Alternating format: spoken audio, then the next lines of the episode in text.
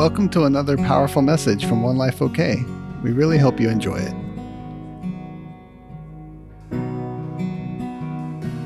So I have one, two, three, four, five, six, seven, eight, nine scriptures. But you know how I do. but, you know, um, a few weeks back, I started sort of whetting our whistle for the more by reading some of Lana Vawser's book called A New Era. And I had to take a time out to get rid of that religious spirit because no one could hear me.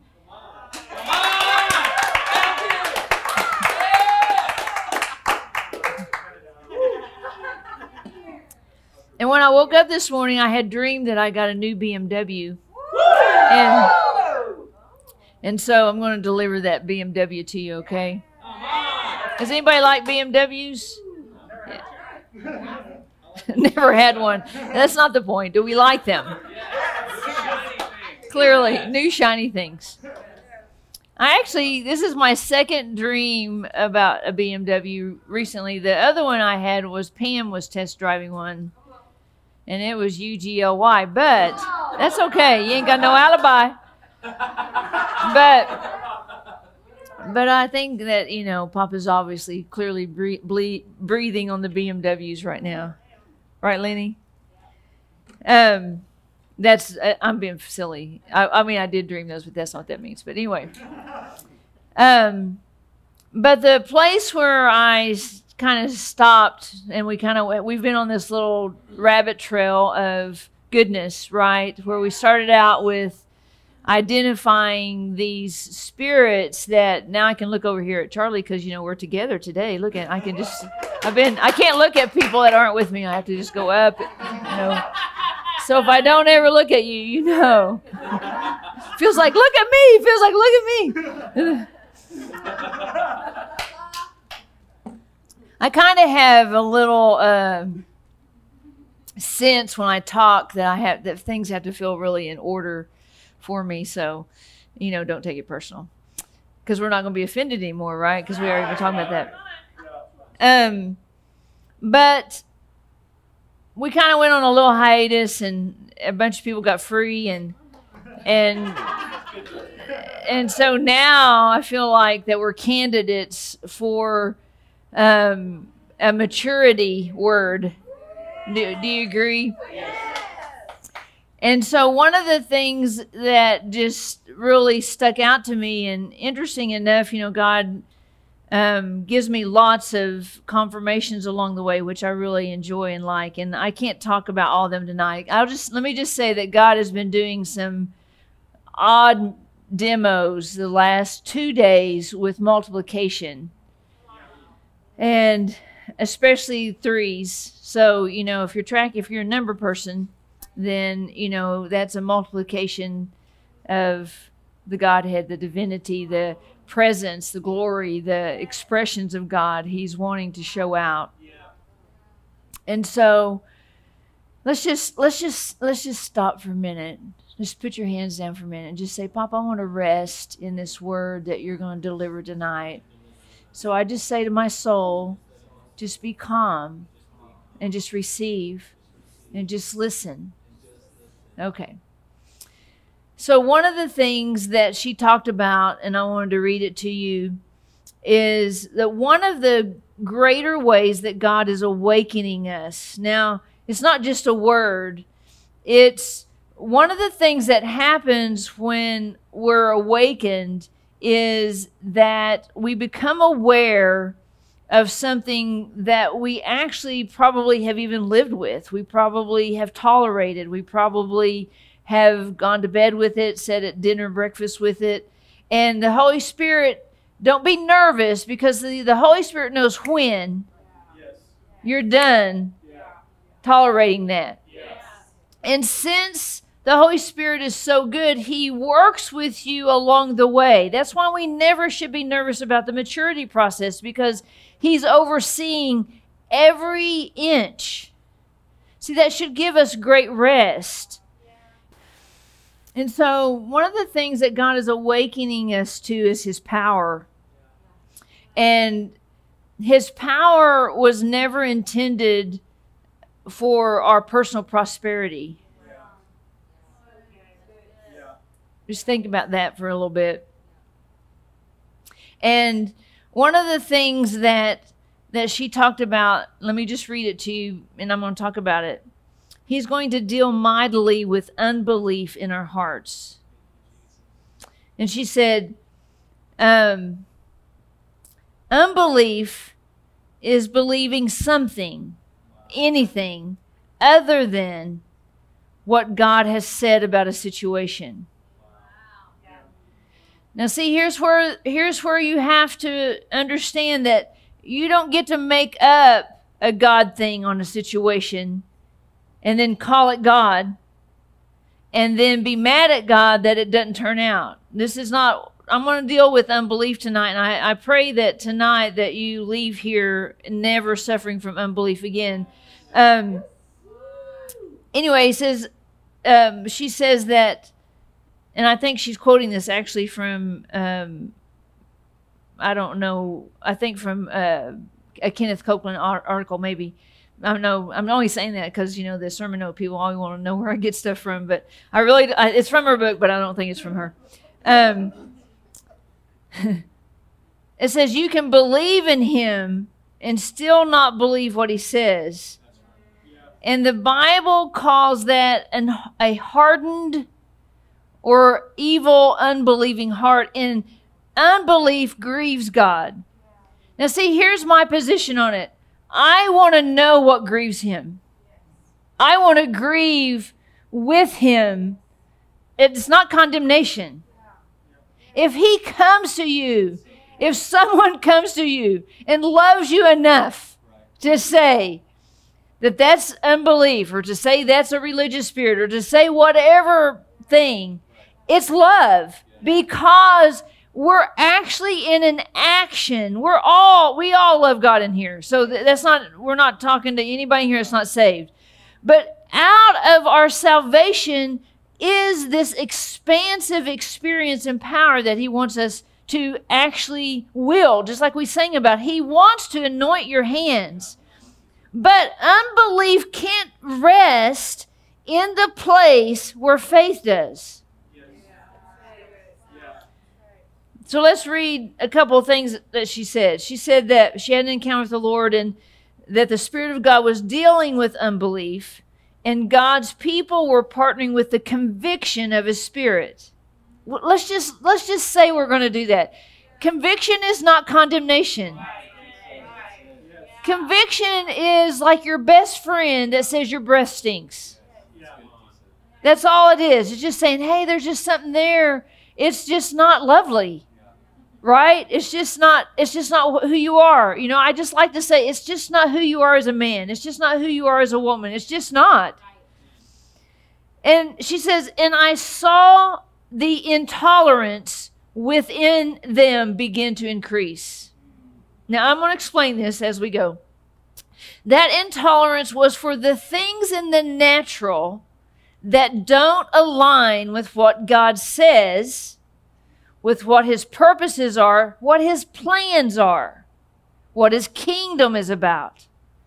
So, see, in the natural, there are things that don't look like heaven. Have you seen any? Yes. I have to be intolerant that that doesn't look like heaven. Yeah. I don't want to put some askewed solution on a natural problem because I will inadvertently create another natural problem.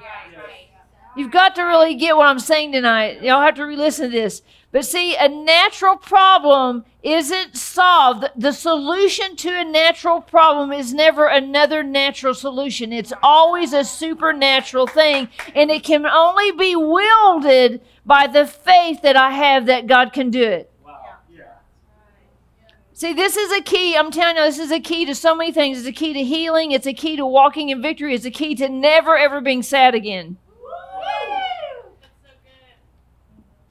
So we have to become intolerant. Intolerance means that I am not going to just go, that's just the way it is anymore. That's all it is. That's all it is.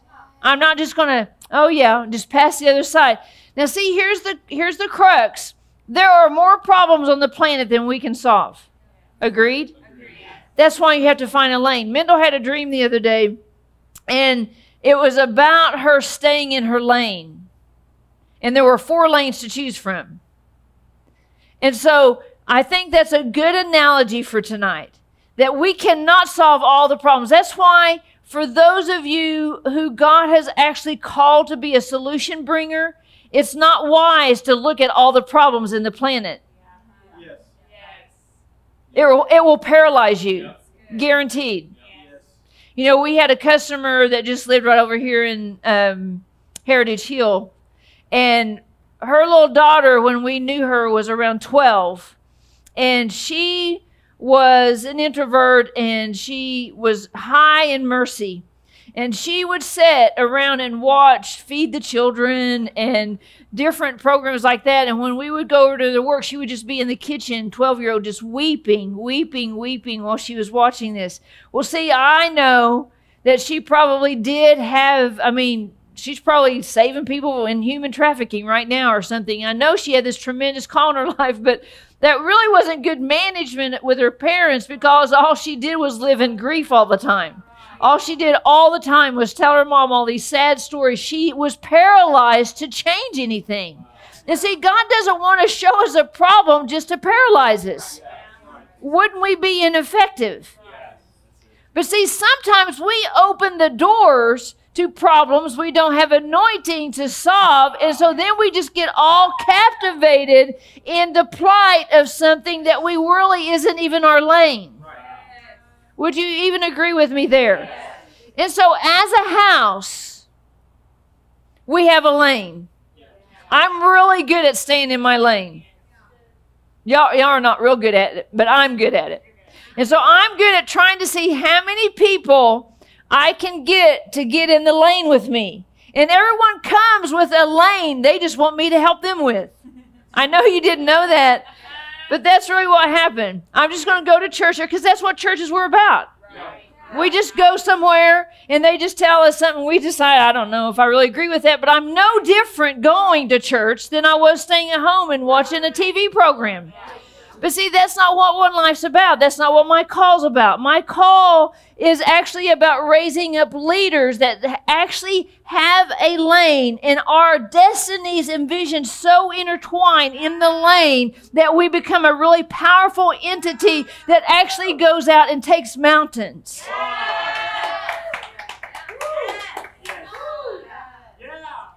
Tracy wasn't even smiling. I was like, I thought she would be excited. She got excited there. It was inter- it was all internal. So see, then my job is to say, okay, fam, it's time to be intolerant of some things. It's time to be intolerant of unbelief. Just like a few weeks ago, did you know whenever Phil got this huge b- breakthrough on the 26th, I think it was of May, right? Lynn's back. She said hadn't heard since. Wow. Now I don't know what the connection is. I kind of do, but I was just saying if y'all have to find it. Search out a matter. Don't make me search it all out. Why is that connected? It, since that's connected, let's repeat that somehow. Well, I'll let y'all ponder on that. As the intolerance rose, back to the book and faith arose, the giants standing in opposition to the word of God begin losing their hold as people of God were arising, excuse me, with a fire in their belly that said, No more. I do not accept, have to accept that from my family, my house, my life, my city, my nation, the world has to tolerate that, not on my watch. That's really what he's asking of us right now in this season. And see, the thing of it is, don't pick 5,000 different things. I keep cautioning you. There, there is, there is going to be such a explosion of God's Spirit and God's activity on the planet, you're not going to be able to keep up. I know how y'all love to just putter around on YouTube and look at everybody and see what everybody's doing. I want to say to you, that's a waste of your time. This is a house that has a vision, and we need to focus on what I can do in the vision now. Will you agree or no? And so, if we're just puttering around looking at all different stuff and about everybody's stuff, there's all kinds of stuff to look at. And it, you know, what does it do? Let's just be honest. What does it do? There's all kinds of things it does. One person you watch, you're like, man, why aren't we like that? Another person, you're like, man, I'm so glad we're not like that. right? I mean, it just does. Or, you know, oh my gosh, I just that person's really a good speaker. I mean, I want to be a speaker like that. I was I I caught a snippet, a 30 second snippet of the guy that uh, did the chosen um, Dallas. That's funny. Sorry. Anyway, and he said, you know, his dad was uh, the Jenkins guy that wrote um, Left Behind, I think, and stuff like that. I can't remember what all he wrote. But he said that when he was a teenager, y'all probably saw this, and it was at some award thing or something, that he used to stand, look in the mirror, and he would practice his uh, speech where he was getting his. I'm sure he thought he was getting an Oscar or something. I don't know. But he made this statement. He said, I wish I could go back to that little teenage boy and tell him, quit wasting your time. Yeah. Quit wasting your time. He said, because none of that stuff matters. And see, that's what God's saying right now. Let's not waste our time on stuff that doesn't matter. Let's actually focus on the stuff that keeps me from involving my heart, my gifts, my talent, my resources into a vision that God actually plucked you out of random places and stuck you here. I did not go out and solicit any of y'all. Agreed? That should tell you something. I told Clondra not to come here. I mean, you know. So it's not like it's not like I went out and handpicked all of y'all. God did. You're just growing up into what He already made for you. And I love this. She said there was a great a greater awakening to taking place to the standard and normal. It's really good words to remember. And that the standard and normal, normal was the word. So before I go any further, I want you to make the rest of this year a year of the word for your life. And here's why. Let me read to you. Let's go over. Gosh, I have so much I want to tell you. Let's go over to um, Romans 10. Let's start there. Romans 10. Romans 10 is a delicious chapter. Can I just tell you? No, I'm telling you, it is like filet mignon. I mean, it starts out like this My beloved brothers and sisters, the passionate desire of my heart and constant prayer to God is for. That's just what it starts with. But anyway, let's run on down. We don't have time for that. Oh, see, uh, verse 8. God's living message is very close to you, as close to your own heart. It's as near as the tongue in your mouth. See, we're not reading that either, but isn't that good? Yeah. Verse 9 says, It's the revelation, faith for salvation, which is the message that we preach. Isn't that good? We're not reading that either. I love verse 11 says, Everyone who believes in him will never be disappointed. We're not even going to read about that either. This is just all in this delicious chapter. I love verse 13. It says, Everyone who calls on the name of the Lord will experience new life. We're not reading that either. So let's run on down. Verse 17. Y'all read the rest of it later, okay? Because it's really delicious. I promise you're going to love it. He says, Faith then is birthed in a heart that responds to God's anointed utterance of the anointed one. Let's read it in the Amplified. This is how we probably all know it. So faith comes from hearing. See, y'all all know it in that version, don't you? in paren, it says what is told, and then hearing. So, which one's first? Faith or hearing? Hearing. hearing. And hearing comes from the message, from the word, from the preaching, or from the word of God. That's why I love Scripture. If you don't, listen, let's just change our mind about the word. It's the manual. Have you ever put any furniture together? How many did it without the manual? Of course, y'all did. How did that turn out? Uh, It's sometimes it's good, sometimes it's bad, right? You get one of those things that got 7,000 screws and they're all numbered and you just use random stuff randomwhere, right? So, see, it's the manual. It just depends on what kind of experience with God you want to have. Clearly, when you don't want to read the manual, you want to what? You want to wing it because you think you're what? Right. So, see, the word is the scaffold. If I don't ever read the scalpel, right?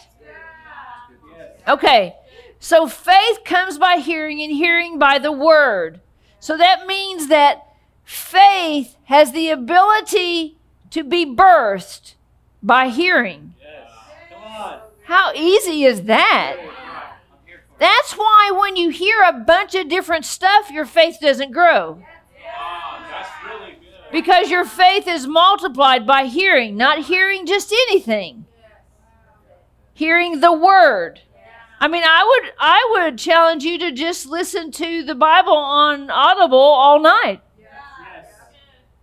You know, that's why I pick Bill. I don't listen to any hardly anybody else, maybe Bill or Graham occasionally at night. But I just listen to the same thing. I listen to the same because why? That's my lane. And see, this house has a lane. I want our house to look like who mentors me. So if you want to know how I think, then you can go listen to him, and I think like that. Now, see, that's the, that's the key to success in life is to not be a jack of all trades, master of none. You know, like here a little there, here a little there. Here, what we do is we just pick out stuff. We just like, come on, let's be honest.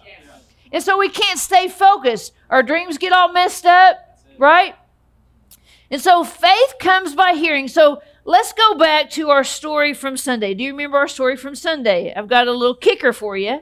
It was in Luke 17. I was all over the place on Sunday, wasn't I? You probably don't even remember where I was at. Luke 17. Remember um, how I taught? Was that Sunday or was that last week? Last Wednesday. Last Wednesday. Sorry, that's why it wasn't Sunday. So last Wednesday I talked about this verse. Remember, one day Jesus taught betrayals are inevitable. Do y'all remember that? And he went, remember the stumbling blocks, remember, and the skandalon, remember, and all that. And I talked again about it the next day and how that Jesus was the one, remember?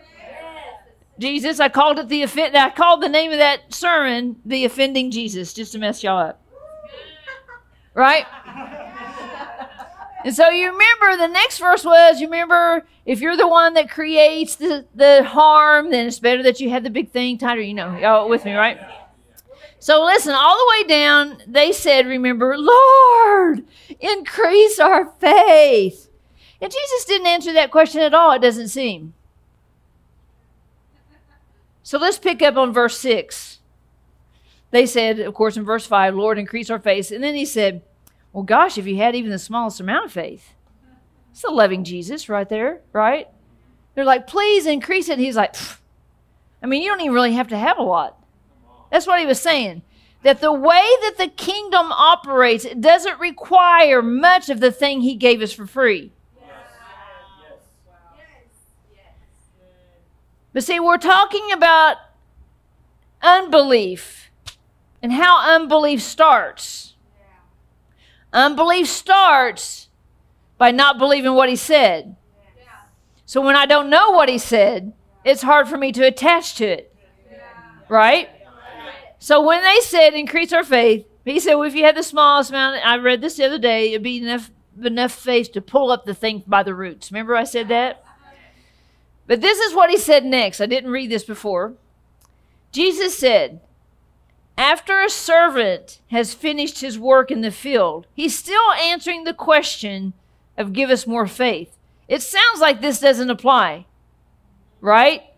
When a servant has finished his work in the field or with the livestock, he doesn't immediately sit down to relax and eat. No, a true servant prepares the food for his master and makes sure his master is served his meal before he sits down to eat on his own. He's still talking about faith. Okay? Does the servant expect to be expect to be thanked for doing what is required of him? So learn this lesson. Still Jesus talking about faith. Here's the lesson. After doing all that is commanded of you, simply say, We are mere servants, undeserving of special praise, for we are just doing what is expected of us in fulfilling our duties. So when they were asking him, Give us more faith, he told this story. Why? Can you see it? Did it go over your head? Did anybody in the room get it? Pam got it.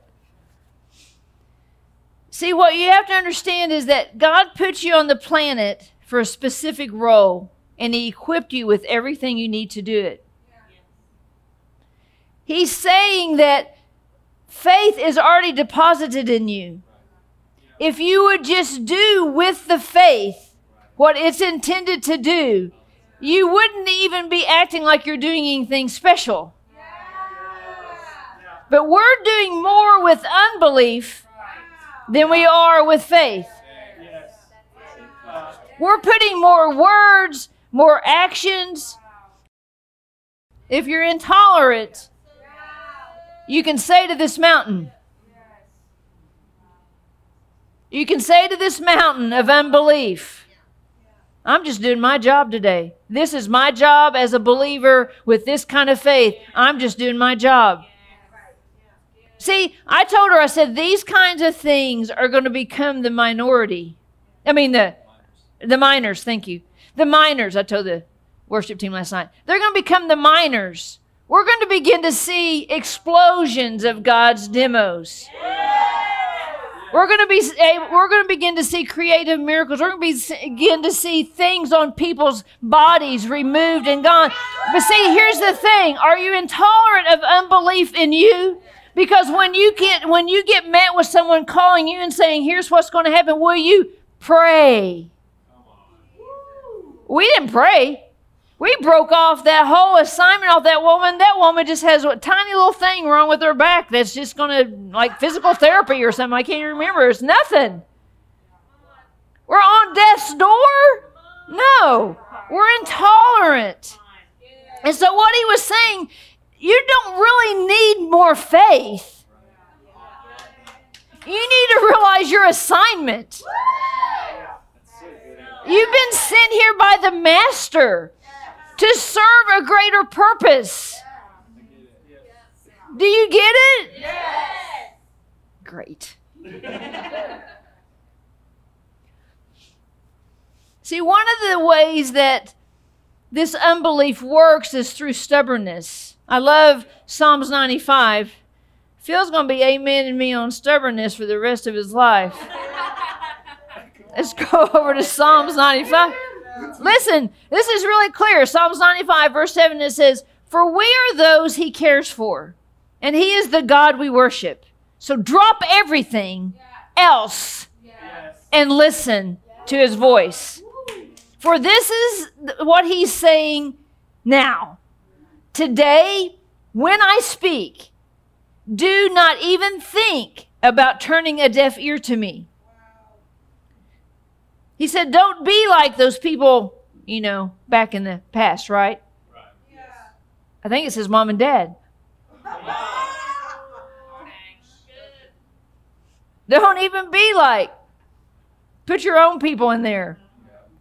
The place where they argued with me, their creator.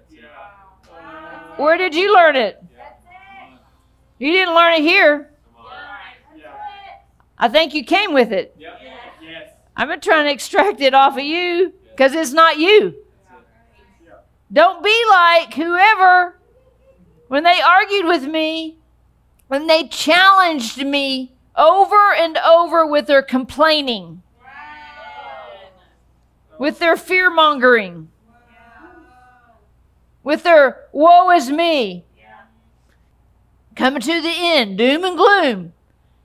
Fear mongering, that's all that is. It says, even though I had convinced them of my power and love, they still doubted my care for them. So for 40 long years, I was grieved. God was grieved. How long have you spent with God grieving over what He did for you? I describe them as wicked wanderers whose hearts would not follow my ways or keep my words. I made a vow and I said, they won't enter the resting place I planned for them. So don't you ever be hard hearted or stubborn like they were. Psalm 95, you can read it for yourself. So God's He gave us the solution to not operating in faith. It's right there. Doubting what he did, complaining about what he's doing. What's coming out of your mouth? That's what that woman was doing. She's prophesying things over people, and somebody needed to step in and say, No, I'm intolerant of hearing you say that. Do, do y'all do that? Do y'all just talk to people or just let them just tell you all kinds of negative things? Be intolerant.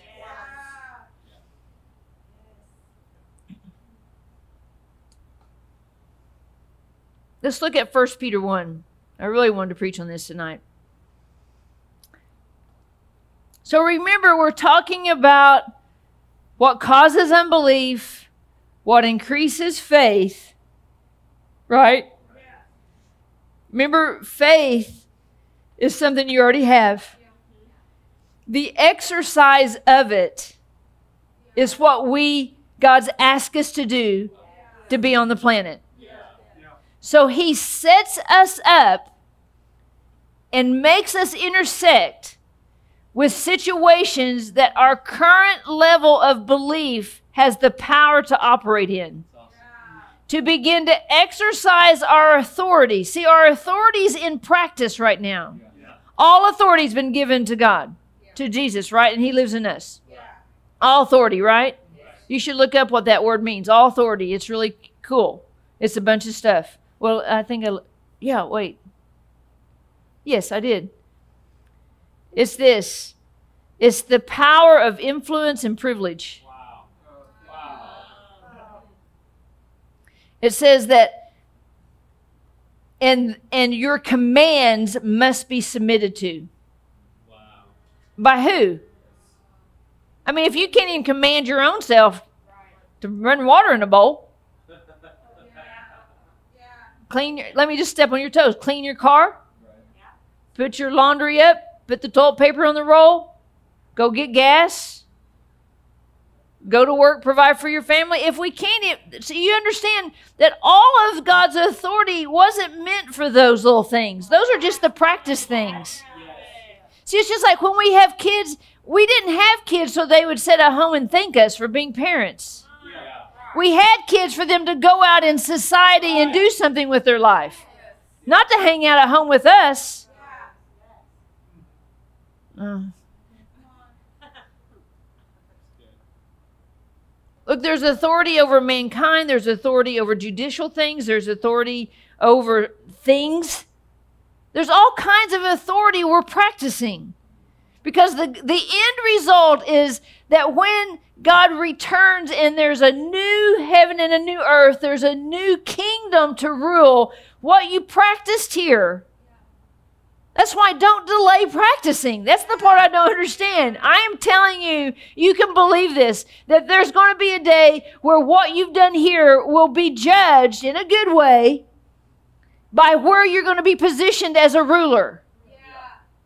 So I don't know. That's a motivator for me to practice here. Yeah. Is it not for you? Yeah. Yes, for you. So, see, that's what he was saying in that parable. That's just what we're here to do. We're here to be about the Father's business. I don't get to eat till He eats.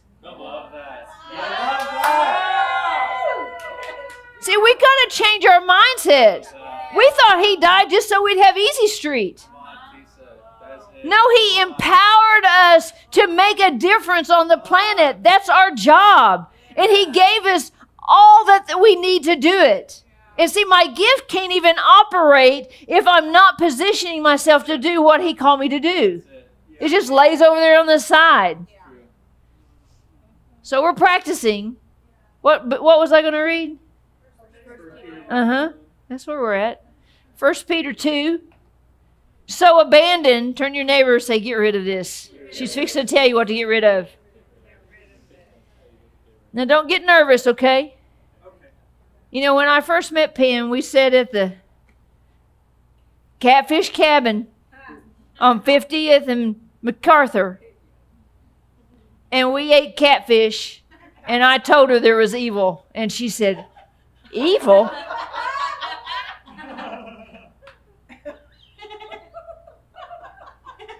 She said to me, I don't even believe there's evil. I said, Oh, sister.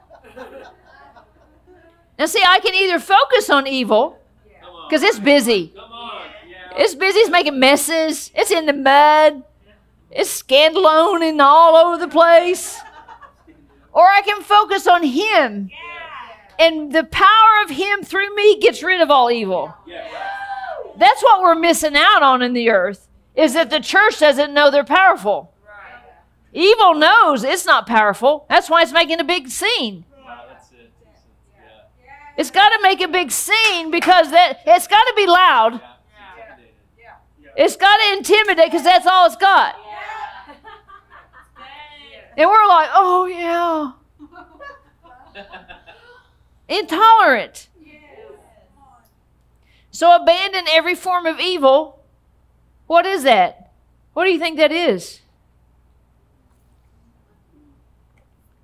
What's every form of evil? What is that? Anyone? Anyone? Could be unbelief. What you got? Are you doing some sort of, yeah? what?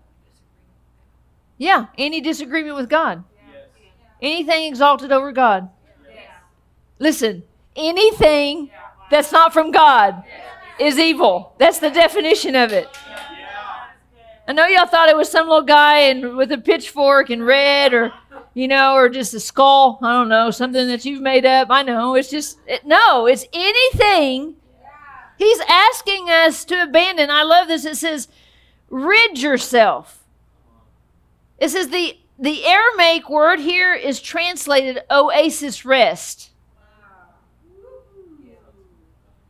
The thought is that we must be completely free from evil and be at rest within. Purity is an oasis rest for the people of God.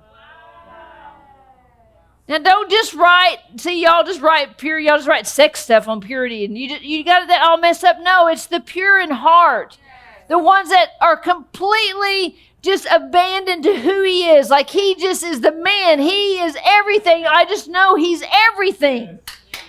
That's me. Is that you? Yes.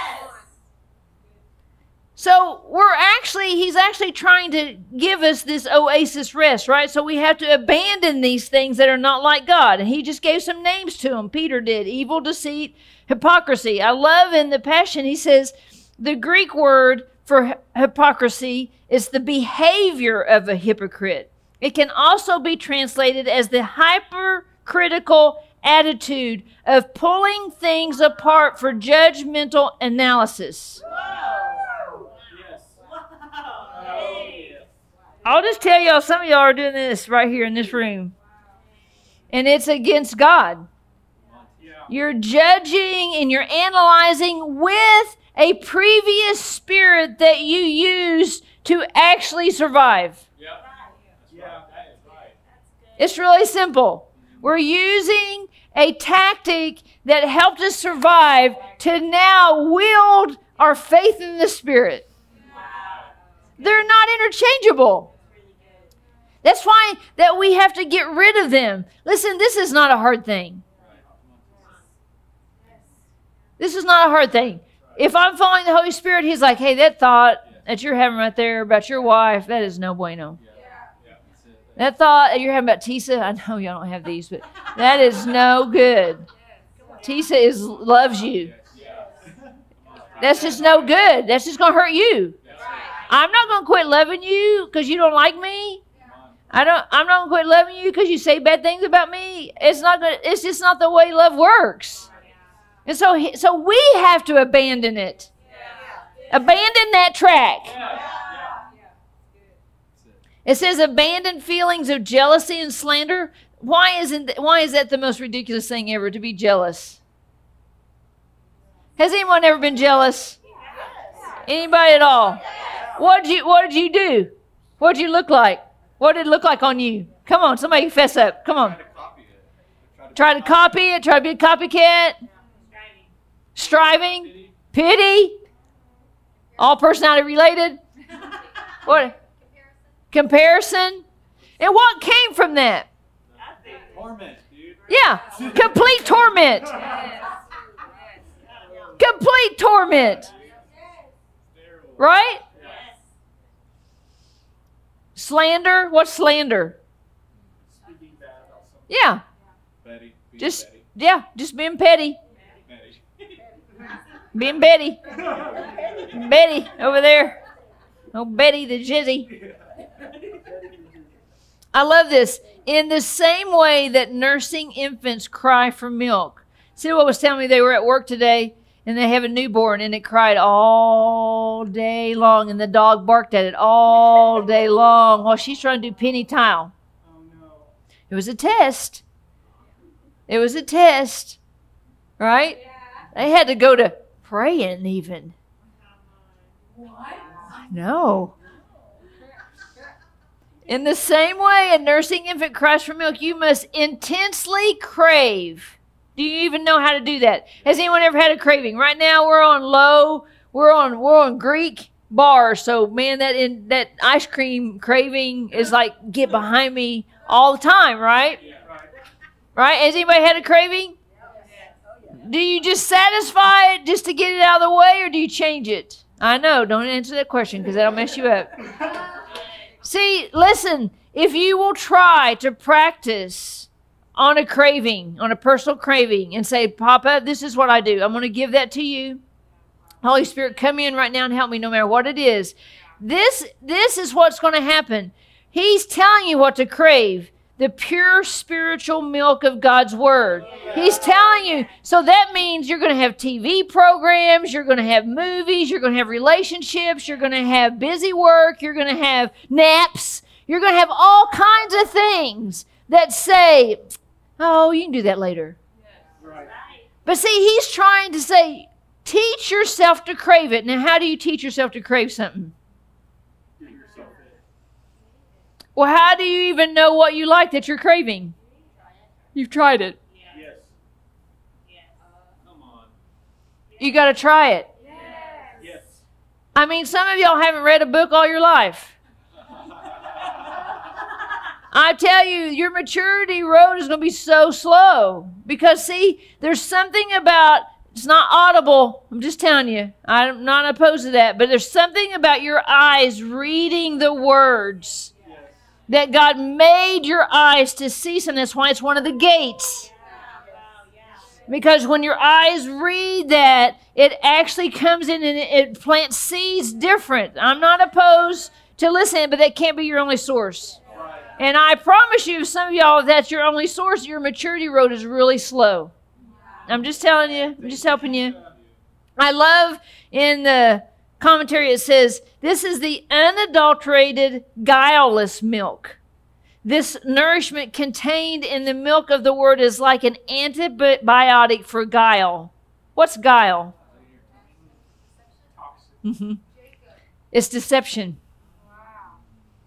See, without the word, you're deceived.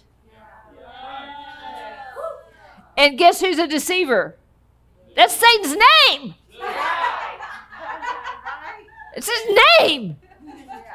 And so, my only antibiotic,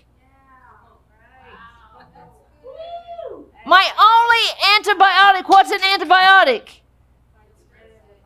fights infection. Your only antibiotic to deceit, your own deceit or deceit from him. That's the two. That's the two places deceits come from. Have you ever been deceived? Dece- have you ever been deceived? What did it feel like? Hopeless. Yeah, chaos. It feels like chaos, feels hopeless, feels all those ways. Why? Because it's deceit. It's not real. It's not authentic. Yeah. And so he's saying, crave the thing that will actually keep you from any infection of the enemy in deceit. And see, we already know he came to kill, steal, and destroy. We already know that he's the deceiver. We already know that one of the things in Revelations it says is that the accuser or the deceiver, he'll be vanished away at, at some point, right? But he ain't right now. And so if I don't have the pure, unadulterated word, right, Right. then I don't have any defense. Wow. Yes. And so that means I will be deceived. And depends on if somebody's hanging out around you, right? Right. That can, that you'll let them get in there. That you'll trust them enough to get in there. See, because deceit is like it is like a vault. Yeah. The door just goes down. You're a steel trap. Yeah. Yes. Yeah. See, so your job is to crave the word. How do you crave the word? You have to read the word. It's your greatest gift. It's the manual. It says this milk contains an element that can eliminate our own personal deceit. Wow. This is just the Bible. Because it's Jesus. The Jesus in you is so hungry for you to read about the Jesus on paper, Yeah. right? Right.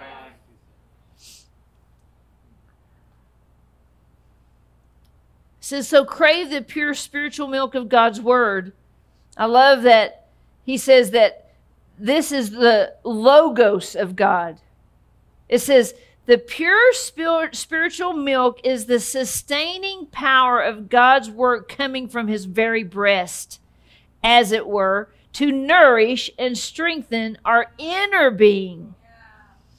It says, we can see that this milk is from the Lord Himself and it's dispensed to us through the Word of God. Right? It's good, isn't it? Our craving for this milk is not only because of necessity, but because of delight. He's the seed, the word, the milk, the Lord, the living stone. It says, For this milk will cause you to grow into maturity. Who wouldn't want to do that? Fully nourished and strong for life, especially now that you've tasted of the goodness of Yahweh and have experienced his kindness. So it's kind of like a motivator. I want to read about this amazing guy that just set me free. Right. You know, I will tell you that when, especially those of you who have experienced recent breakthrough, it's an amazing moment to begin to read the Word. Yes. Especially just read the stuff that I suggest that we read. Because in that moment, that breakthrough is, is needing a solid something to grab hold to. And that's how you maintain breakthrough. See, you can't maintain breakthrough once you've had an experience with breakthrough and just go back to the same activity. The breakthrough requires you to change the activity to sustain it. And see, this is one of the things that we're going to be teaching about healing is that you can't sustain healing when you just go back to the old behavior. Come on, there's just so much God wants us to teach right now, and we, if we will just prepare our hearts and we will just ingest it and we will do these things, we will be mature and we can handle more mature things. Agreed? I love this. It says, "So keep coming to Him who is the living stone." I'll hurry. Though he was rejected and discarded by men, but chosen by God, he is priceless in God's sight. So come and be his living stones. Right? who are continually being assembled into a sanctuary. For God. For now you serve as holy priests, offering up spiritual sacrifices that he readily accepts through Jesus. For it says in the scripture, Look, I lay a cornerstone in Zion, a chosen, priceless stone, and whoever believes in him will certainly never be disappointed. So, as believers, you know his great worth. Indeed, his preciousness is imparted to you.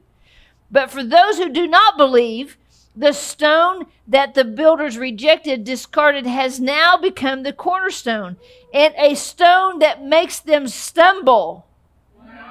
That's that skandalon word, and a rock to trip over. So here we are again. My belief, just my belief in him will make people stumble. And why is it good that they stumble? It's like a setup.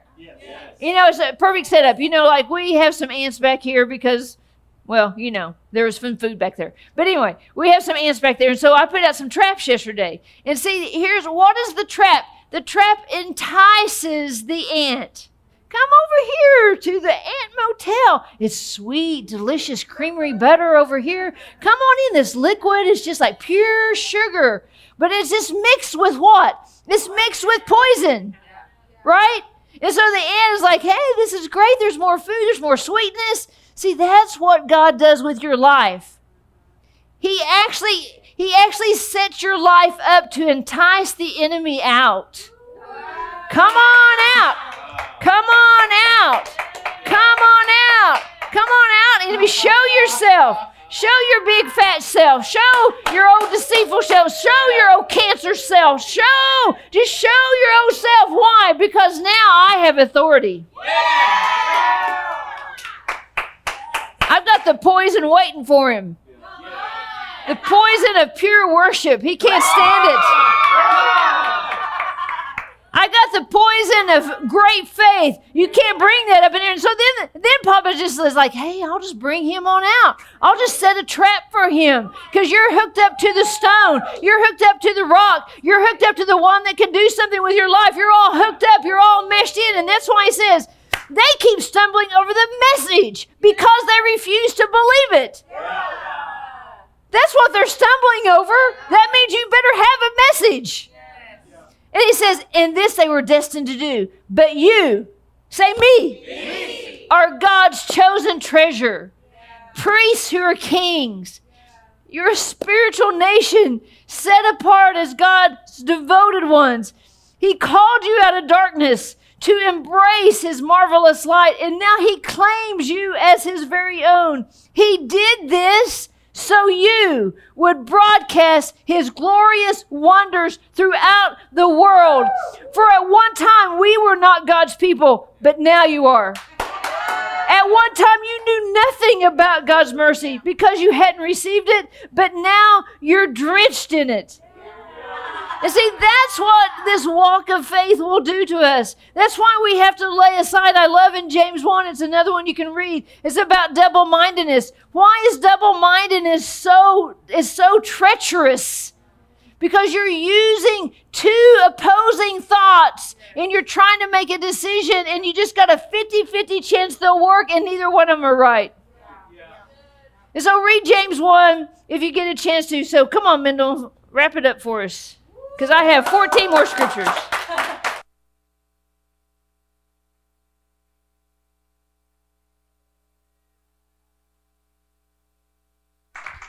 Such good stuff.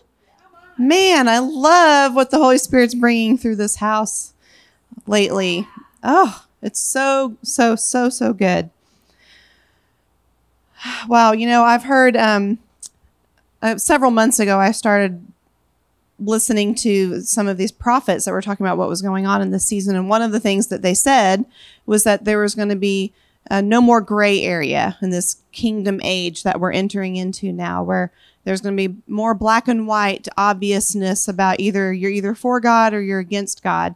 And because so many of us are living in this gray area where we think it's just maybe, you know, being neutral, but there's really not a neutral. And so um, you know we're we're unknowingly either supporting things or partnering with things when we say we're being neutral and all of that. So it, it this can apply a, a lot of different ways but i've really been asking the holy spirit you know for a while now what does that mean when there's no how like how far spread is this? How what is this going to look like? And one of the ways i'm realizing that it's he's talking about is it's in ourselves is there we're getting rid of the gray areas within our within our own thinking. When we that's those are those areas where we we have doubt and we have unbelief where we're believing Christians and we're believing members of the body of Christ but we're really still operating with doubt. Like well are you really going to come through for me here? Are you really going to be my provider? Are you really going to do what you say? You know time will tell. I guess we'll see you know all these people said you will but i know a bunch of people who who that never happened to you know i mean those these things are kind of going on in the background of our mind. And as he's, I know for me personally, as he's brought me out of some different areas of doubt, now I'll go and read a scripture and I'll, I'll, I'll remember how I used to doubt in that area. And I'll think, well, how did I even doubt? Because, I mean, it says it plain as day right here. You will do this. God says, I am God. There is no other, and I will do this. It's like, really, why was it so hard to believe? You know? But it's those gray areas and it's that that stumbling block process that Jesus is so good even if we didn't believe the message that he brought, he will even trip us up so that we can trip over the thing that we can't see in us. That's the doubt and the unbelief. And I just want to tell you if he's done that in your life and you have some experience like that going on, that means you were ready to see it. Yeah. that means you were ready for to for that leaven to be revealed because you were strong enough and you were ready and those around you were ready and everybody was prepared to to help you you it was the time it's the time to deal with it so we can really really celebrate when those things come to the surface i mean you just can't with this perspective, you can't go wrong walking with, with Jesus because you're either be, being blessed or receiving all sorts of favor and love and affection from him, or you're, he's showing you something that's torturing you, literally torturing you from the inside out, causing so much torment. And he's like, hey, I'm, let me show you this today so you can get rid of it. And I'll give you all power and authority to get rid of it. It's time for us as the body of Christ to believe that God is who he said he is, who he says he is. He simply is who he says he is, and he will do what he says he will do. And when he's given us power and he tells us how to use it and when to use it, and that we have power to actually affect change, he will do it. He's doing all sorts of God demos, like Tisa mentioned, and they're really fun to um, talk about. You know, we used to spend some time in each service to talk about um, getting our expectations up and sharing how different things were you know worked out for us during the week. And so i just want to say again it's another season for us to raise our expectations. To raise your expectations. And even if we don't do it here corporately talk to your mentors talk to your friends about the ways you saw god demo his power in your life and the way you're seeing him level up in your own partnership with him even and I just have to share a fun one. One of the ways that this was really highlighted to me recently, there was there's a little place I go to walk in my neighborhood, and I've gone there for years now. And this one particular house that I would walk by, it has this a really small backyard, but I had to walk like right right by it on two sides, and I was amazed at how um, destroyed this yard was. It had so several trees in this tiny yard, and it probably had 10 years worth of Oklahoma windstorm and ice storm damage of broken down limbs and all sorts of stuff. Just you couldn't even see the ground. It was covered with tree limbs. And it's been like that for years. I mean, so it wasn't recent storms. I mean, more and layers and layers and layers of just lumber, branches, boxes up on tables of, you know, paper boxes I think there was something like six or eight boxes of paper products, paper boxes that had been rained on and just been there forever, been there for years. I mean, the place was just destroyed. So I walked past this place for years, but I've been practicing and keeping it on my mind more so that I carry the kingdom of God with me. and I'm releasing the anointing as I'm walking through the neighborhood and I'm in, I've increased my expectation of expecting that is going to change something because he is who he says he is. I'm who he says he is, and he will do what he says he will do. So I, w- I went on a walk one day and, and I prayed and I was just releasing the anointing and, and, and praying and for the, my whole walk around this neighborhood. And then a couple days later, I went back and I was, um, we approached this place and Tisa went with me on this walk and I just stopped in my tracks because when we got there, that yard was completely cleaned up. I mean, every bit of that wood was it wasn't even piled up at the street anymore. It, i mean it was gone. And not only was the backyard cleaned up the guy was out front putting in a new flower bed in the front.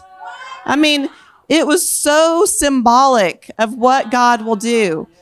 And i just knew that that it was symbolic for that person for the people who lived there. That was chaos and years and years of depression and and hopelessness and just debris built up. And now there's somebody you know building something new and having some hope and life show up in their yard and in their home so that was a re- that really impacted me and that image is, is so forever burned in my mind so now when i go places i just i remember that yard and i think well even if i'm not here to see it or see an outcome i know that's the kind of transformation that's taking place where the where my feet walked. That's the kind of transportation transport transformation that's taking place.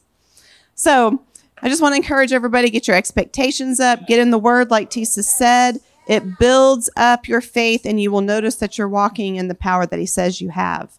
So, Papa, we just thank you today. We thank you for your grand plan from the beginning of time and that you had us in mind on that very day that you created everything. Thank you that you created us with such power, such to be the authority on this earth, and that you have done everything, everything that we could possibly ever need to develop and mature into who you made us to be. So we just say yes to who you are, yes to your plan. We yield to your extravagant pursuit of us. We yield in every way it comes, whether it's a through a love bomb or a stumbling experience that reveals some leaven, we just yield to your passionate pursuit of us. We thank you that you said you wanted to spend eternity with us and that it starts now. And so we thank you for your passion. And I just released your passion over all the people listening today, your passion over all the hearts in the room. I just ask, Father God, that you would give people a dramatic encounter with your passion no matter what that looks like, I know, Holy Spirit, you know what they need to experience to have an increase, a level up in their expectation. You want to fuel them with your passion, with your level of passion. So just infuse them with your passion. So we say thank you, Holy Spirit, in advance for what you're doing. And we love you and we praise you and we bless you. In Jesus' name, amen. Thank you for listening to this message from One Life OK. For more information, please visit us at onelifeok.com.